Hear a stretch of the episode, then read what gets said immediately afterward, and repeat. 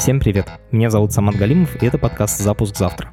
Как технический директор я пытаюсь разобраться, как устроены сложные и интересные штуки. Я зову профессионалов, с которыми можно поговорить простым человеческим языком.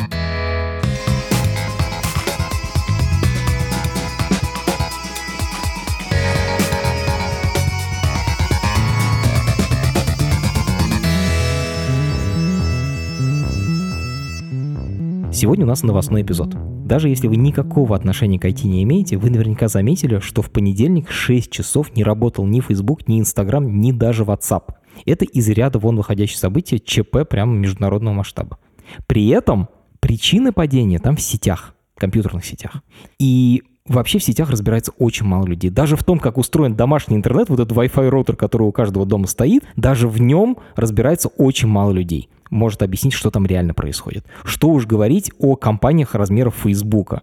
Специалистов, которые в этом шарят и которые могут этим управлять и как-то чинить проблемы вроде той, из-за которой Facebook полег, их вообще считанные единицы. Этот эпизод мы собирали очень быстро. Мы его записали буквально во вторник в 10 вечера. При этом гости у нас совершенно офигенные, нам очень повезло. Один — это технический директор ВКонтакте. Второй отвечает за сетевую инфраструктуру всего Mail.ru Group. В общем, это люди, с которыми можно реально разобраться в теме.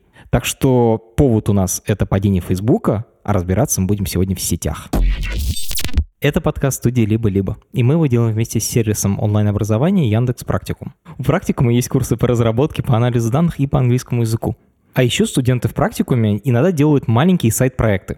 Вообще, меня в программировании больше всего восхищает эта возможность, если ты умеешь программировать, делать какие-то маленькие штучки для себя, которые упрощают твою собственную жизнь. Например, студенты-бэкэндеры сделали программу, которая собирает объявления о разных тематических событиях из сотни телеграм-каналов, выделяет только те из них, которые будут интересны студентам, и раз в сутки писать дайджест в Slack. Если вы хотите научиться делать такие маленькие штучки для себя, приходите на сайт Яндекс Практикум и учитесь бэкэнду. Меня зовут Александр Тоболь, я технический директор ВКонтакте. Меня зовут э, Лена Якупова, я отвечаю за всю сетевую инфраструктуру Mail.ru Group. Круто. В понедельник вечером лег Facebook. Вместе с ним лег и Инстаграм, и WhatsApp, потому что это все сервисы одной компании, они технически связаны. Все эти три сервиса не работали 6 часов подряд. Сегодня я хочу разобраться, почему это могло произойти. Вообще, главная публичная версия среди технарей, которую вот я слышал, это то, что прекратилось анонсирование IP-адресов из-за ошибки конфигурации BGP-роутеров. Э, возможно, вы с этой версией поспорите, но сначала я хочу объяснить, что такое BGP, что такое анонсы и вот это все. Ну, то есть нам сейчас придется довольно много про сети рассказать, и это, мне кажется, даже интереснее, чем факт падения Фейсбука. И в самом конце только, когда мы все это объясним, мы сможем вместе понять, а почему мог упасть Facebook. Для начала я сейчас попробую, типа, в двух словах сказать, что такое BGP, зачем он нужен, а вы меня поправите, потому что вы в этом разбираетесь гораздо лучше, чем я. BGP — это протокол, который нужен для того, чтобы связать два компьютера, которые пользуются разными провайдерами. Насколько это правда? Относительно. BGP — это протокол динамической маршрутизации. Зачем он нужен? Что такое интернет? Начнем так издалека. То есть интернет — это на самом деле а, множество разных сетей.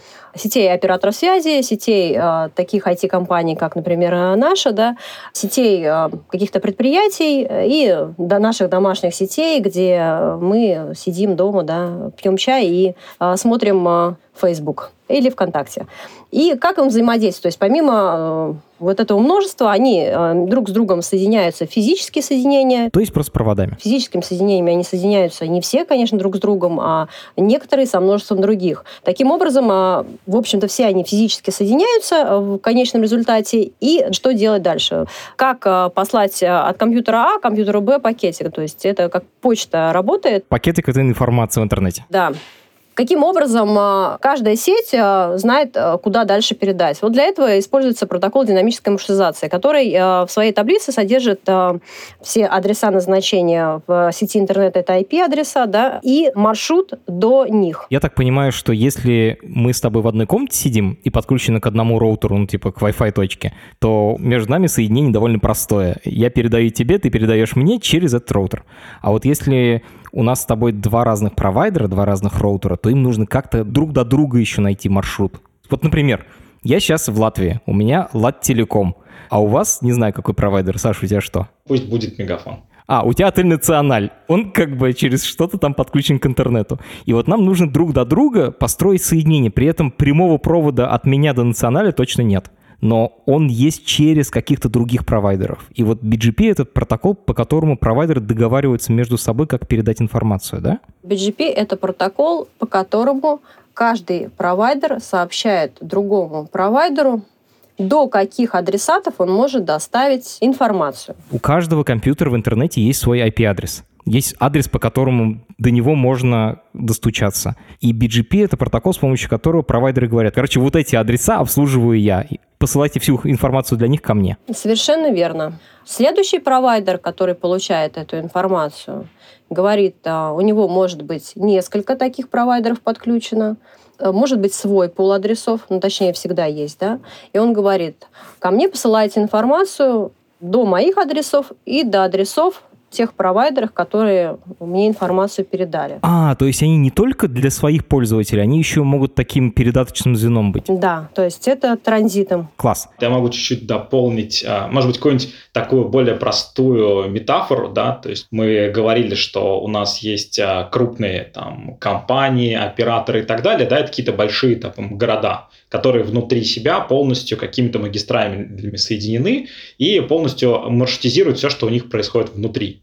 И при этом у нас есть большие магистрали между этими городами, где мы соединены, и как раз мы по BGP рассказываем всем другим, какие у нас адреса есть, что внутри те или иные улицы у нас существуют, мы знаем, как до них добраться. При этом есть какие-то пограничные регионы, да, которые находятся между крупными городами, там, не знаю, между Москвой и Питером, где можно добраться и с той, и с другой стороны, например. И вот здесь мы как раз можем поделиться, что и у меня есть маршрут там в Тверь, и у Питера, и у Москвы есть маршрут в Тверь. Вот. И мы на самом деле вот на этих магистралях обмениваемся тем, кого мы действительно видим и как мы можем до этих мест добираться.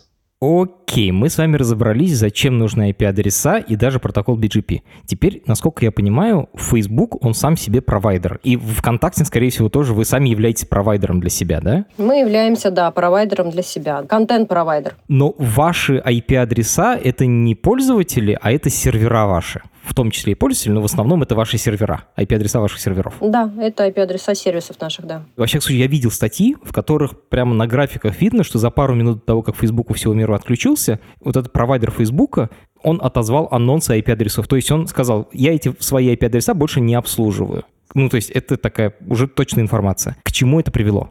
Вообще, что происходит, когда твой IP-адрес перестает анонсироваться твоим провайдером? Для тебя пропадает связность. Ты отключаешься от сети интернет, да, если простыми словами. Просто как кабель выдернул. Да, а, ну, на самом деле, а, оперируем в сети интернет мы, конечно, не IP-адресом одним, а блоками IP-адресов, да, сетями так называемыми.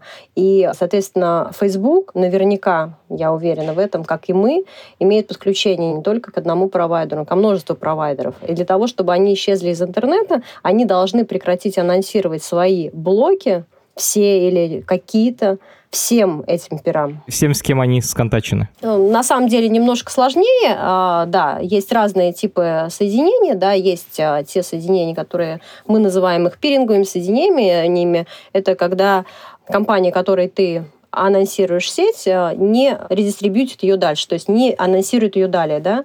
И есть подключение, когда ты анонсируешь свою сеть, и провайдер, которому ты ее анонсировал, анонсирует ее дальше своим через свои подключения. То есть таким образом маршрут э, разносится по всей глобальной сети интернет. И вот важны именно эти соединения для потери полностью связности. То есть вот тут как раз история с тем, что у нас есть большой город какой-нибудь крупной компании, да, которая в какой-то момент как раз потеряла с кем-то связанность. То есть часть дорог стала недоступна. То есть мы как э, большой город, граничащий с другим большим городом, да, эту дорогу потеряли. Вот это тот самый случай, когда мы там кто-то увидел, что маршрутов больше нет. То есть эта дорога закрыта. Возможно, какие-то другие пути существовали при этом. Объездные, да. В случае с дорогой мне понятно. Написано «дорога закрыта», дороги нет, я как бы не проеду. А вот в случае с Фейсбуком IP-адреса пропали из интернета. Мой телефон пытается сделать к ним запрос. Что происходит с моими запросами в этот момент? Из того, что вот документально было видно, да, это пропали DNS э, именно сервера, которые стали недоступны. Слушай, надо объяснить, что такое DNS. Давайте просто вот, как мы заходим в строчку в браузере и вбиваем какой-то сайт. У нас есть какое-то доменное имя. Вот мы идем на доменный сервер, и это э, сервер имен нашего провайдера или какой мы настроили, и он нам возвращает как раз в данном случае IP-адрес. И дальше вот этот IP-адрес – это имя какого-то нашего города на карте, куда нам нужно дальше доставлять все пакеты и найти вот получателя как раз этого письма. Пакеты, то есть информацию. Поэтому, наверное, первый момент, что всегда, когда что-то случается в интернете, да, все вспоминают про то, что что-то случилось либо с DNS, либо с BGP. Потому что DNS – это наше доменное имя отрезолвили в некоторый IP-адрес, а BGP – это протокол, который нам позволяет в интернете найти, где же находится этот сервер и как до него добраться. То есть IP-адрес — это набор цифр, который никто не помнит, но это такой физический адрес, который важен для того, чтобы компьютеры между собой говорили. А мы с вами помним адреса типа vk.com или facebook.com, и вот DNS — это сервис, который переводит запоминающиеся нормальные имена в IP-адреса. Так точно.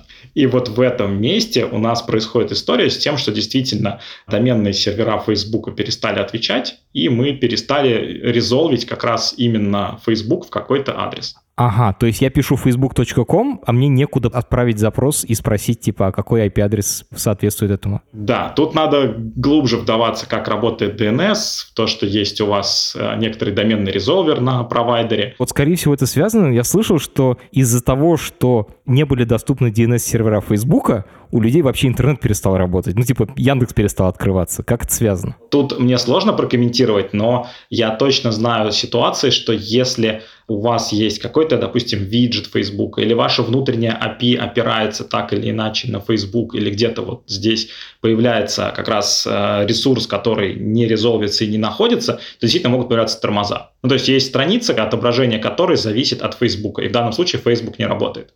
Если э, все качественно не обработано там, с точки зрения разработки, разработчик не заложился, что Facebook может быть недоступен, то в это время проверка по тайм-ауту может занять там приличное количество времени.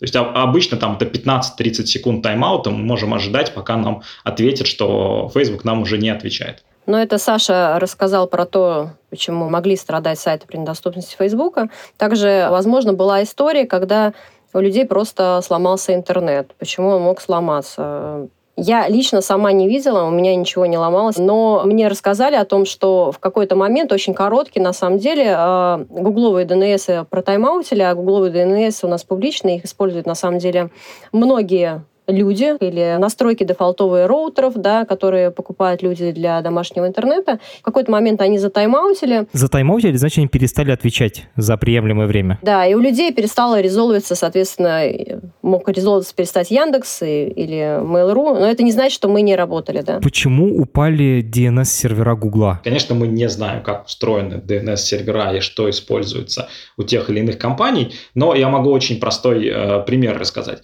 Представьте себе, у вас стоит а, большая там очередь на кассу, и вы обслуживаете одного клиента за минуту.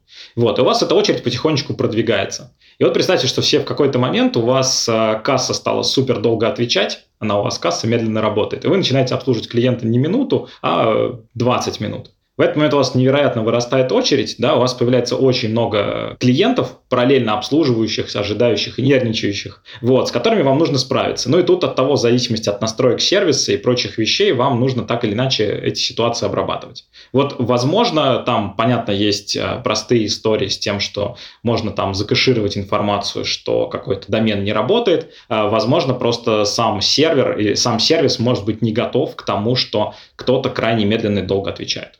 Это наверное, такая стандартная ситуация, когда не полностью недоступен, а когда кто-то отвечает медленно, вы начинаете отвечать медленно, и ваши клиенты тоже страдают. То есть, получается, миллионы устройств, на которых было приложение Facebook, и люди просто открывали facebook.com, они пытались зарезолвить этот адрес, ну, то есть получить IP-адрес от facebook.com, и делали эти запросы не напрямую к Facebook, а через своих провайдеров, через DNS-сервера своих провайдеров. И они не выдержали такого количества запросов. Мы этого не знаем. Часть из них я вот точно знаю, что крупный провайдер очень во многих странах, Vodafone, один из крупнейших, вот у них там вообще DNS просто лег. Мы сейчас очень кратко, но мне кажется, емко и понятно объяснили, что есть BGP, что если убрать анонс э, адресов, то эти адреса просто пропадают из интернета. Объяснили, что DNS-сервера Facebook пропали из интернета, и поэтому, во-первых, Facebook перестал работать, а во-вторых, еще и остальные сервисы тоже задело.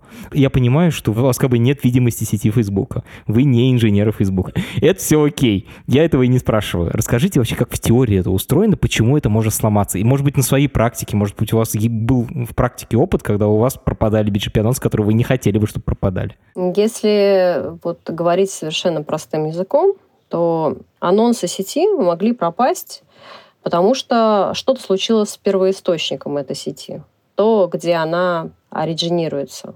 Ну и, соответственно, она пропала. Первоисточник — это какая-то таблица, в которую сакральным карандашом пишут, или что это? Это таблица, безусловно. Пишут туда не карандашом, пишут туда конфигурацией какой-то. То есть это некое сетевое устройство, как правило это сетевое устройство такое самое главное, типа, и в котором все хранится. Первоисточник, ты сказал. Главный роутер, который управляет протоколом BGP в компании. На самом деле их вообще несколько бывает. Как это устроено у Facebook, опять же, мы не знаем. А как вы ВКонтакте, например? У ВКонтакте несколько устройств, которые оригинируют наши сети. И в случае, если одно устройство становится недоступным, соответственно, анонсы никуда не пропадают, они продолжают анонситься э, во внешний мир э, с другого устройства. Причины на самом деле две, да. Это или иногда техническая, то есть там опять же таки ошибки устройства, там самого там маршрутизатора, еще какие-то именно технические факторы. И, наверное, второй фактор это человеческий при проведении каких-нибудь там регламентных работ, модификации, работы с э, адресами и так далее. То есть либо техническое что-то сломалось, либо они руками поправили что-то так, что типа не то записали, что надо было записать. Да, как варианты, это, мне кажется, такие самые стандартные, как это, поделить на две части можно всегда. Ну, то есть человек руками просто ошибся, такой человеческий фактор. А расскажите, как это вообще происходит? Вот, типа, я руками этого никогда не делал. Я конфигурацию BGP роутера ни разу не менял. Как это устроено? В самом старом варианте, да, как это было устроено, и как это устроено сейчас, и большинство все-таки так э, продолжает э, конфигурить э, сеть, это сетевой инженер удаленно заходит по, опять же, IP-адресу сетевого устройства на это устройство в его Command Line интерфейс. Интерфейс командной строки, то есть там надо словами писать. На кнопочки не понажимаешь. Да, заходишь, э, вводишь команды, пишешь э, слово save или write и нажимаешь Enter и, в общем, ждешь, что Молишься. все случится, то, что ты захотел. Не видела молящихся сетевиков, честно. Может быть, про себя. Мне интересно, ты когда вводишь эту конфигурацию, когда тебе что-то надо поменять, ты это меняешь ради чего? Для чего? Ну, вообще, для чего нужно менять конфигурацию сети? Когда у тебя какие-то договоренности с другими провайдерами меняются? Или когда новые компьютеры добавляются? В чем как бы обычно? причина? Давайте очень простой пример расширения. Купили больше адресов, серверов, проект растет, надо, например, добавить оборудование с внешними IP-адресами. Да, новые установки, расширение стыков с операторами или подключение новых операторов, а, расширение магистральных каналов. Ну, то есть э, довольно много операций, и ежа пятиминутно вот мне приходит нотификация о том, что кто-то конфигурирует на сетевом оборудовании. Это частые действия? Да. Ну, ночью стараемся не конфигурить. Слушай, а когда инженеры твои что-то изменяют, тебе прямо сообщение на телефон приходит? Не на телефон, а в мессенджер. Ничего себе. Ага, то есть это не супер редкая операция, довольно частая. Я слышал, что в таких крупных компаниях, как ВКонтакте, например, в Фейсбуке точно такое слышал, что люди не заходят руками, вот как ты сейчас рассказала, на вот эти железки, а что ими управляет какая-то другая другая система, которую уже, типа, ты в ней что-то одно сделал, она дальше пошла, пробежалась и везде э, настройки поменяла. Это правда? Ну да, это вот следующая итерация, да, все мы в последнее время боремся за автоматизацию, конечно же, своего труда, да, если есть какая-то рутинная операция, вот, например, Установка новых серверов довольно типовая процедура, делается часто. Сетевики руками уже устали это делать и, конечно же, запилили некую автоматизацию и больше этим не занимаются. То есть э, инженеры в дата-центре, которые занимаются непосредственно монтажом серверов, монтажом сетевого оборудования, нажимают волшебную кнопочку в GUI, и происходит магия. Вот, все конфигурируется и настраивается само. Это некие системы управления, а, их много разных, каждый выбирает свое решение, есть вендорское решение, у нас а, самописное решение, мы придерживаемся этого. Поэтому что-то делается через системы. Также есть э, контроллеры разного уровня, то есть, опять же, вот эта вот система управления, есть некий мозг, да, который управляет сетью. Он может, ну, на самом деле можно написать, который настраивает всю сеть полностью, меняет маршрутизацию, меняет э, направление там, потоков, все что угодно. И эта система управляет то есть, всей сетью. К ней может прикручиваться разная логика, то есть она может там отслеживать что-то, мониторить что-то, и на основании этого принимать решения, и, соответственно, производить какие-то настройки. Ну, то есть вот можно написать любой интеллект, да. То есть не обязательно заходить руками и менять настройки этих железок больших. Можно еще построить систему, которая будет делать это за тебя. И тогда еще да. одна точка отказа может быть. Типа, в смысле, проблема могла быть вообще в этой системе конфигурации. Ну тут сама смотри, когда у тебя один-два роутера, ты можешь пойти их руками поправить. Когда ты уже очень большая компания, у тебя их там счет идет на десятки, наверное, процесс раскатки и так далее приходится автоматизировать. Это следующий шаг роста компании. У всех рано или поздно появляется автоматизация и вот эта точка управления. Я бы не назвал ее точкой отказа. То есть при выходе этой точки управления, если мы ничего не делаем, то в целом все будет работать. Ну, я скорее о том, что типа там можно накосячить. Не о том, да, что... можно накосячить, конечно, в этой единой системе управления. Есть разные практики, э, которые применяются для того, чтобы это совсем все не положило. Да? Выкатка на какую-то часть оборудования. Если все окей, то он продолжается. Ну, в каких-то вариантах э, такое применяется каждый раз, когда падает один какой-нибудь крупный сервис, я почти всегда знаю, что это проблема с сетью. Потому что писать софт мы вроде уже худо-бедно, как индустрия в целом, как программисты, научились. В смысле, мы как минимум умеем писать... Саш, ты так мотаешь головой, там типа нет, не научились. Я понимаю твою боль, но у нас хотя бы есть понятие тестов. Мы можем типа написать тесты на код, который написали. Тесты — это маленькие программы, которые проверяют, что моя программа работает правильно.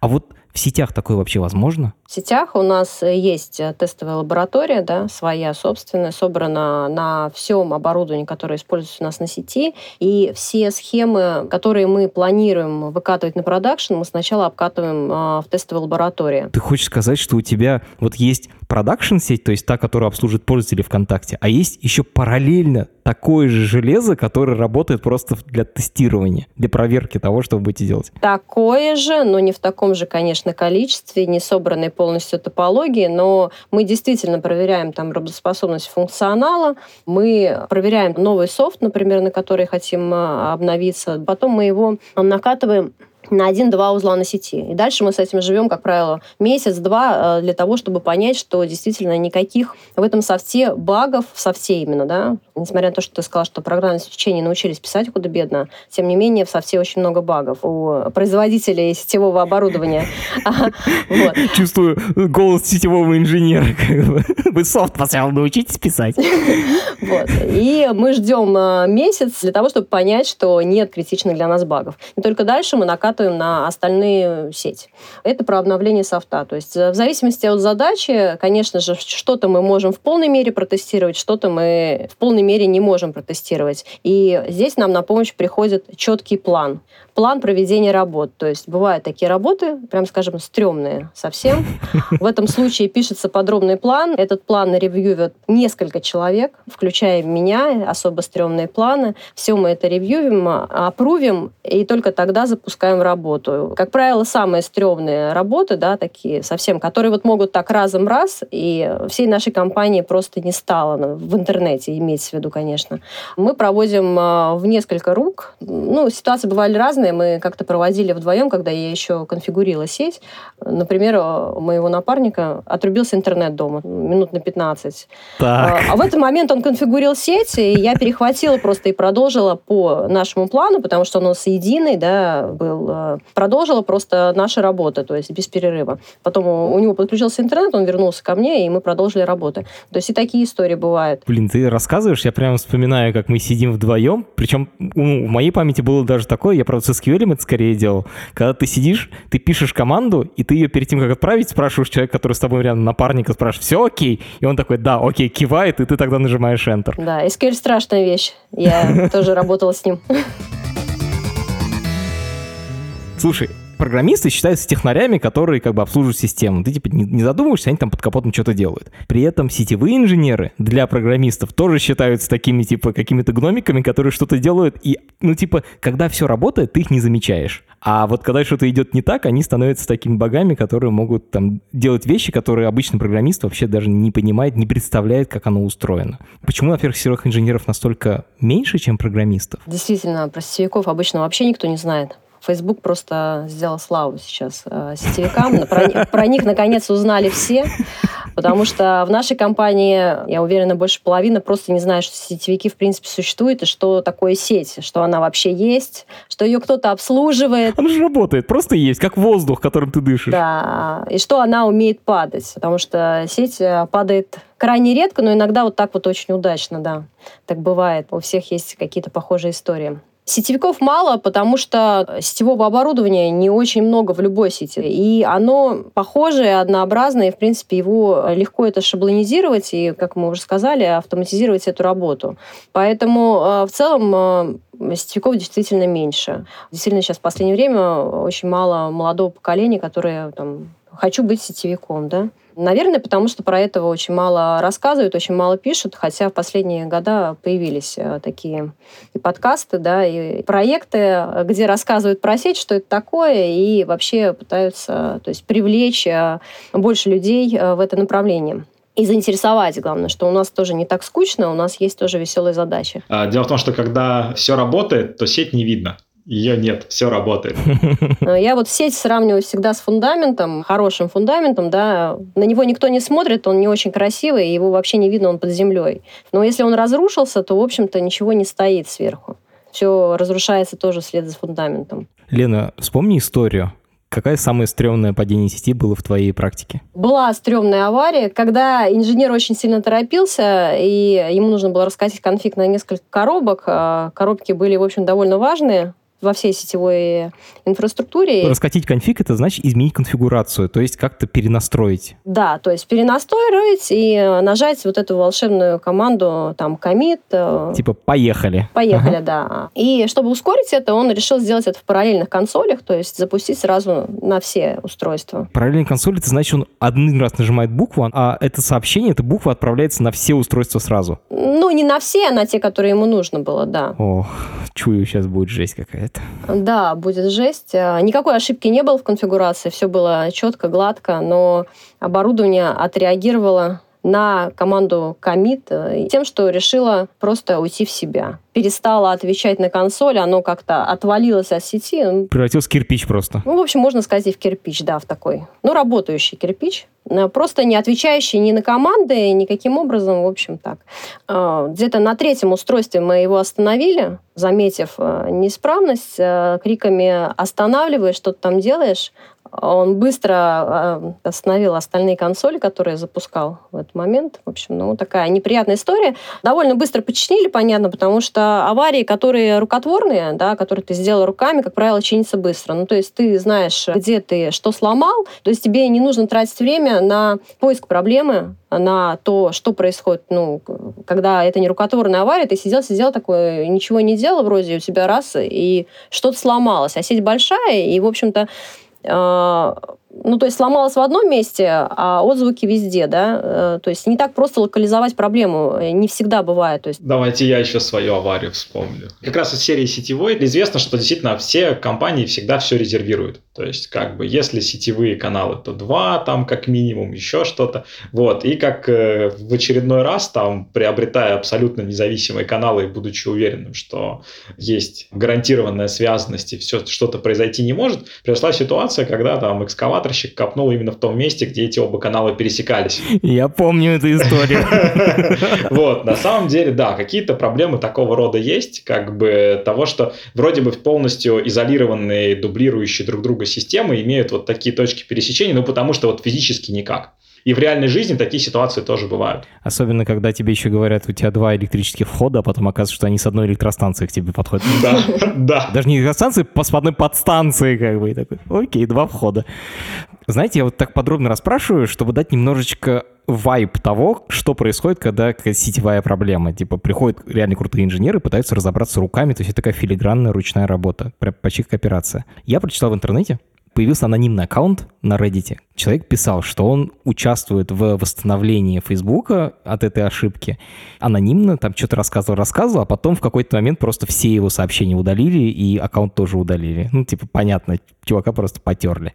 Не, непонятно, насколько это правда, но он писал то, что устранение проблемы этой фейсбучной заняло так много времени, потому что инженеры, которые управляли этими железками, они оказались отрезаны от этой железки. То есть они как-то так изменили конфигурацию, что уже дальше не могли до нее достучаться и не могли ничего исправить. Эти железки стояли в дата-центре. Инженеры, которые были в дата-центре, не имели паролей, ключей доступа к этой железке. А инженеры, которые сидели дома и имели ключи доступа, они не были в дата-центре. То есть получилось так, что никто не мог конфигурацию изменить. Насколько это реалистично звучит? Я бы, наверное, сказал, что это не очень реалистичная ситуация. То есть, действительно, смотрите, верхнеуровнево, если у нас есть какая-то удаленная система, неважно, маршрутизатор там, или вы сервер конфигурируете, вы уходите удаленно на этот сервер, вы можете а, с собой сделать все, что угодно. Ты можешь сам себя закрыть. Да, можешь сам себя зафаерволить, зарейт лимитить, можешь с собой, можешь доступ у себя отнять, и к этой штуке как бы и в итоге не вернуться. Потерять доступ. Да, поэтому угу. во всех случаях и при работе с серверами, и при работе с оборудованием э, всегда имеют какие-то резервные варианты того, как э, с этим бороться. То есть это вот какая-то такая ситуация, которая скорее должна быть невозможной в системе. Тут, наверное, Лена лучше расскажет то, как это устроено. Э, Лена, ну типа реально себя закрыть от такой крупной серьезной железки? Потерять доступ к сетевому оборудованию, конечно же, можно. Да? Вся сеть легла, понятно, что доступа нет. На этот случай, э, как правило, во всех компаниях, которые я видела, да, имеется аварийный доступ. Это доступ по, по консольному порту к сетевому оборудованию. Консольный порт — это такая специальный медленный канал связи, и обычно да. он прямо такой, что тебе надо физически находиться рядом с этой железкой, чтобы в него воткнуться. Да, все правильно ты говоришь, но уже придумали давно, очень давно, я даже не помню когда. При мне они, по-моему, существовали всегда. Такие некие устройства, которые преобразуют вот этот медленный э, порт, соответственно, в Ethernet. В интернет, то есть его можно воткнуть в интернет. В Ethernet, да, который как можно сеть. воткнуть в интернет, да. И, э, собственно, по э, интернету можно к нему подключиться. Конечно же, если этот Ethernet воткнуть в свою же сеть, которая легла, то ничего ничего не получится. Но если подключить там а, какой-то независимой сети, если такое технически возможно, да, а, вот у нас это возможно, то мы подключаем, конечно, к какому-то оператору связи, а, работоспособность которого от нас никаким образом не зависит, мы не можем, сломавшись, поломать его еще его. Ну, какое-то должно быть стечение обстоятельств, типа, не знаю, взорвался дата-центр, ну, тогда и получать доступ не к чему. Мы можем получить доступ к любой сетевой коробке, которая у нас есть. Аварийный доступ мы его называем, если просто. Если я тебя правильно понял, то вы просто покупаете сим-карту какого-то оператора связи, и есть специальная железка, в которую вы включаете вот в этот консольный порт, а в, в эту железку втыкается сим-карта. И Поэтому, типа, единственный случай, когда у вас сломается оба канала связи, это когда одновременно сломался ваш интернет и интернет вот этой сим-карты. Можно и так. Можно и сим-карту поставить, если там хорошо ловит сигнал, конечно, безусловно. А, но мы, как правило, берем проводной интернет. А, Просто другого провайдера. Другого провайдера, да. Но всегда есть экскаваторщик. То есть мы всегда уверены, что они максимально независимы, эти системы ортогональные, и системы строим так, что всегда есть дублирование, но есть экскаваторщик. Я так подозреваю, что эта система не только у вас так, да? Это типа любой крупный интернет-сервис делает ровно так же. Мы предполагаем, что да. Я очень на это надеюсь, что у всех так. Ну, надо сказать, что никогда мы ни с какими сетевыми инженерами из других компаний не обсуждали этот вопрос. Как-то мне кажется, что это by default. Вот. Э, поэтому очень странно, что сетевые инженеры Facebook писали, что едут в дата-центры. Это, кстати, Нью-Йорк Таймс писал, что вот там типа снарядили команду инженеров в дата-центр. Я так это тоже смешно было читать. Но... Вообще могут назвать и инженеров сетевыми инженерами, и инженеров ЦОДа сетевыми инженерами. То есть вообще, в принципе, для всех как бы это что-то непонятное, как ты уже сказал раньше. Гномики какие-то бегают, да. Ну, какие-то угу. гномики, да. Возможно, это не сетевые инженеры все-таки ехали в ЦОТа, а ехали инженеры, которые именно занимаются монтажом, там, не знаю, совершить какие-то действия руками, да. Там еще писали о том, что сократили штаты, действительно, возможно... Из-за ковида как раз, да, было меньше людей в дата-центре. Да, что там людей, э, может быть, был один, может быть, вообще не было никого. Именно эти люди ехали, а не сетевые инженеры, которые конфигурят, ну, кажется, что это странно. Дайте, пожалуйста, свои теории. Как вы думаете, что там с Фейсбуком произошло? Что они 6 часов-то делали? Просто интересно же. Я не могу даже поспекулировать, потому что у меня нет как бы понимания, как оно в принципе устроено. У вас это понимание есть. на примере вашей собственной компании? Что как бы может пойти не так, что вы 6 часов будете разбираться? Когда вообще мы в целом там разбираемся, смотрим разборы. Любой инцидент – это ситуация там сродни, не знаю, авиакатастрофе. Только, слава богу, у нас обычно люди не умирают. И ситуация выглядит такая, что это какое-то стечение обстоятельств. С одной стороны, какие-то технические аспекты, с другой стороны, какой-то человеческий фактор. И как вот показывает практика во всех этих разборах, да, всегда есть история, что, не знаю, вот в авиакатастрофах там 80% это человеческий фактор. И также на самом деле и в обычных ситуациях это тоже человеческий фактор. И человеческий фактор, он такой, что отказ какого-то там чего-то, какого-то оборудования, как в авиакатастрофе, он не является финальной причиной. То есть ее можно, эту ситуацию обработать, и с ней можно жить дальше. Но дальнейшие неправильные предпринятые шаги или там что-то непродуманное именно с этой стороны, вот, оно как раз и является вот э, этим стечением обстоятельств, которые привели как раз э, к катастрофе. То есть это не просто железка сгорела, а это кто-то после этого что-то сделал не так? Или даже изначально воткнул ее, не правильно? Да, ну нет ситуации, железка сгорела. Ни у кого не стоит одна железка, их всегда минимум две. То есть, как бы, поэтому сказать, что система изначально строится так, что отказ какой-то одной там точки, вообще в целом все избегают спофов, да, и, наверное, в архитектуре системы эти спофа и нет. Споф это single point of failure, то есть одна точка, при падении которой все нафиг ломается. Да, то есть такого избегают, таких ситуаций нету, и при построении всех этих систем такого тоже не возникает. Вот. С другой стороны, на самом деле очень часто устройство и раскрытие, то есть рассчитывать, что мы когда-нибудь э, в данном случае узнаем всю правду, наверное, не стоит. То есть потому что раскрытие э, внутренности того, что и как произошло, это может быть с точки зрения безопасности для компании, как бы раскрывать какие-то детали, да, и делать компанию более уязвимой в тех или иных аспектах. Поэтому прямо ответить, э, что там произошло, наверное, никто никогда полностью всю информацию не даст. Но вот по общей статистике я бы, наверное, сказал, что это человеческий фактор. Но тут Лена меня может дополнить, может быть. Во-первых, у меня нет идей, конечно же, что там могло пойти не так, так что упала вся сеть, потому что я не знаю, как построена сеть Фейсбука. Как бы много информации о том, как построена сеть Фейсбука, но она, конечно же, не полная в любом случае. Вообще, сеть, конечно, можно положить одним махом. Стало интересно, как. Это довольно просто сделать, да, учитывая там динамические протоколы маршрутизации, да, и которые разносят у тебя маршруты в течение там нескольких секунд. То есть, в принципе, ты можешь сконфигурировать на одной железке что-то, да, что разнесется моментально по всей сети, там э, положит ее. Но э, при построении архитектуры все-таки, как правило, такие э, вещи предусматриваются сетевыми инженерами, сетевыми архитекторами, да, и делаются какие-то защитные механизмы для того, чтобы ошибка в конфигурации, которая может произойти совершенно, ну, ну человек устал, что-то там расселся, что-то вел, нажал Enter, и все понеслось, да. Делаем разные ну, какие-то защиты. То есть если мы там говорим про какие-нибудь анонсы, не знаю, которые мы ни в коем случае не хотим видеть, я прям совсем, э, то есть нереальную ситуацию рассказываю. Ну, на примере, так как уж мы говорим про BGP, то есть не хотим видеть какие-то анонсы там на соседней коробке, то мы можем там настроить фильтрацию, да, грубо говоря, этих анонсов, и никогда их не получить. Если мы боимся, что они с одной стороны фильтрация, то можно с двух сторон. Ну, можно совсем параноиком стать. То есть ты стелишь соломки там, где что-то может пойти не так? Да, можно перестелить соломки, настолько там назащищаться, что-нибудь сломать другое, наступить на какой-нибудь баг, например, в софте, да? Они не ожидали, что вы столько фильтров настроите. Да, да. Ну, ну, это я... Такого нет бага, поэтому это все выдуманная э, информация, э, то, что я сейчас сказала. Вот. Но можно продумать при продумывании архитектуры, но, конечно же, и когда мы э, рассматриваем любую аварию, которая особенно с человеческим фактором, да, анализируем, не мы имеется в виду, а вообще в целом IT-сообщество, то есть по, про некоторые аварии же есть разбор публичный в интернете, то там видно, что что-то не предусмотрели. Могли об этом догадаться, но по каким-то причинам просто вышло из-под фокуса, да, или, например, работала-работала, и так с течением времени, из-за того, что там не повторяется, ну, там, назовем его регламент, да, то есть мы делаем так, а не как иначе, вот. Утерялась, да, с течением времени, там люди менялись-менялись, раз что-то потерялось, все, информация исчезла. Разные истории могут быть.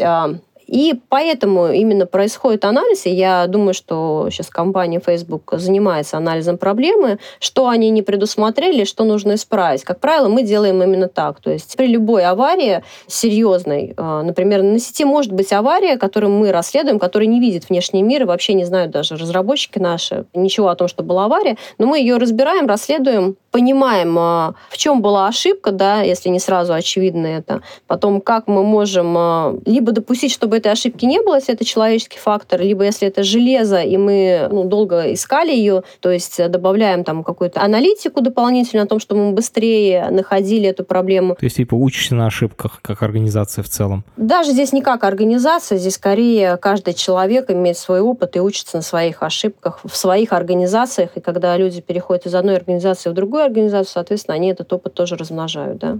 Хорошо запоминаются те аварии, в которых ты сам участвовал. Ну да, но тут, наверное, надо дополнить, что все действительно работы регламентированы, и все процессы вокруг этого построены, они построены, конечно же, на базе инцидентов. То есть все регламенты, они писаны какими-то инцидентами и катастрофами. Ну, наверное, как и в авиационной промышленности. Я слышу такую фразу, что правила безопасности написаны кровью. И, типа каждый раз, когда что-то идет не так, появляется новое правило безопасности. Вот я не помню дату, но я помню, как Яндекс лег тоже из-за сетевой чего-то. По-моему, там был не BGP, а OSPF, но что-то там было с сетью, именно тоже с мисконфигурацией роутера. Да, я помню про эту аварию. Это 11 год, насколько я помню. Э, редистрибьюция полной таблицы из BGP в OSPF. Точно, точно. Тут надо пояснить. В этих железках есть память. Это память конечная, и вдруг почему-то таблица, которая должна была храниться только на одной железке, начала распространяться по всем железкам в Яндексе, и память у этих железок просто переполнилась. И из-за этого железки умерли, и сеть в Яндексе тоже умерла. Примерно так, да, это выглядит. Можешь, пожалуйста, вспомнить еще какие-то такие истории? Это на самом деле очень-очень типичная проблема при редистрибьюции из э, BGP в OSPF, да. Прекрасные есть кейсы, э, тоже про них в интернете наверняка написано. Это когда ну, представим, маленький оператор да, связи, э, в нем приходит молодой сетевой инженер совсем. Он еще ничего не настраивал, первый раз, видно, настраивает BGP протоколы. Вот он а, подключает а, соединение к двум операторам связи, крупным достаточно, ну, допустим, предположим, к Вимпелкому и к МТСу или к Ростелекому, да. Я уже себе представляю этим инженером первый день на работе, так? Получает полную таблицу маршрутизации от а, Билайна, допустим, ну, от Вимпелкома. Передает ее в МТС. И передает ее МТСу, допустим. Ну, МТС, наверное, никак на работу, вот в данном случае я привела таких крупных просто, чтобы вспомнились они, да. На самом деле, я думаю, что МТС эту ситуацию обработает правильным образом. Но а, ситуации, когда трафик какой-то крупной сети, а, огромный, какой-то большой сети начинает течь через какую-нибудь маленькую, там, не знаю, с 10 гигабитным каналом, да, все просто. Домашний как бы сети, то, что районная сеть раньше называлась. Да, и, в общем-то, все забивается, естественно. Тот, значит, э, наступает хаос, и такие истории было парочку, по-моему, точно, уже довольно давно, поэтому в деталях не помню, кто, э, зачем и почему. Вот, но это тоже такая интересная авария. Это, это, мне кажется, кстати, очень круто вообще показывает уровень сетевого взаимодействия про то, что даже маленький провайдер, сейчас, наверное, таких защит больше стало в связи с последними как раз событиями, когда там э, Пакистан блокировал YouTube на весь мир, но в целом сейчас фильтров стало больше, защит стало больше, но еще несколько лет назад сетевые инженеры очень сильно доверяли друг другу. Поэтому ты, когда с кем-то начинал работать, то даже маленький провайдер мог сказать, пускайте весь свой трафик через меня, и и крупные провайдеры такие, окей, он сказал, наверное, как бы знает, что делает, и пускает через него трафик. Это такой уровень доверия, который в остальном программировании и даже в жизни представить очень трудно. А вот между сетевыми инженерами, в сетевой культуре это как-то так было всю жизнь. Класс. Финальный вопрос, который задаю всем гостям. Пожалуйста, ответьте по очереди. Начнем, например, с Саши посоветуйте нашим слушателям что-нибудь либо по теме подкаста, либо что вы хотите сами. На самом деле я бы вот э, в данном случае все-таки посоветовал, наверное, самое главное, да, это как раз накапливать свою базу знаний, инцидентов, разбирать даже не важно, на самом деле, что у вас в жизни происходит. То есть не обязательно, что у вас-то произошло на сети или еще что-то. Да, у вас что-то не получилось, что-то случилось, как-то пошло не так. Вот, иногда нужно просто сесть, на самом деле подумать, а, разобрать ситуацию и понять, да, что нужно сделать в следующий раз, чтобы этого не произошло. Пишите для себя регламенты, я для себя пишу. Серьезно? Просто для жизни? Ну, чтобы что-то не забывать, да. Окей. Лена? Ты сказал, что есть подкасты про сети. Я таких не знаю. Да, есть, наверное, подкасты. Есть такой проект uh, Link Me Up. Его ведет uh, Марат Сибгатулин. Он пишет в очень доступной форме про сеть. У него там есть такое сети для самых маленьких. Не нужно путать с сетями для чайников. В целом это то же самое, но очень понятно, подробно, простым языком рассказывает про сети. Потому что на самом деле одной единой книжки, которую ты взял прочитал, и узнал, как строить сети, нету. Но там он дает некий скелет, да, от которого можно отталкиваться, дальше углубляться, углубляться, углубляться до бесконечности, потому что конца у этого нет. Спасибо тебе огромное за эту рекомендацию. Ссылку на проект Link Me Up мы положим в описании к этому эпизоду. Там и подкаст, и серия статей, короче, все как мы любим. Спасибо вам огромное, что согласились. Я до сих пор в шоке от того, как мы быстро договорились, что вы согласились и так прям, блин, ночью сделали. Это очень круто. Спасибо вам большое. Спасибо. Все, Самат, спасибо большое. Да, надеемся, что все будет классно и круто. Уже после записи нашего разговора Facebook опубликовал статью, что же произошло на самом деле. Оказалось, что мы в своих рассуждениях были не очень далеки от истины. На самом деле, по человеческой ошибке, кто-то из инженеров запустил команду, которая просто отключила интернет во всех дата-центрах Facebook. Все бы ничего, но DNS-сервера Facebook определили, что у них нет контакта до дата-центра и отключили сами себя от интернета по протоколу BGP. Вот в этот момент уже все вообще пошло не так, потому что инженеры Фейсбука, которые должны были решать эту проблему, потеряли доступ ко всем внутренним инструментам. Да что там к инструментам? Они даже в офис к себе не могли попасть, потому что для того, чтобы двери умные работали, тоже нужен DNS. Дальше мы в ходе разговора отмели гипотезу о том, что инженерам пришлось ехать в дата-центр, потому что гости сказали, что у любого сетевого оборудования, конечно, есть запасной канал связи. Так вот, на самом деле инженеры ехали в дата-центр, потому что запасной канал связи тоже сломался.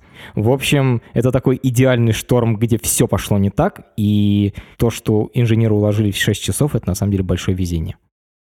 Это подкаст студии «Либо-либо», и мы его сделали вместе с сервисом онлайн-образования Яндекс Практикум. Над подкастом работали редактор Юлия Яковлева, младший редактор Ирина Ханта, продюсер Павел Боровков, звукорежиссер Нина Мамотина. За джингл спасибо Алексею Зеленскому.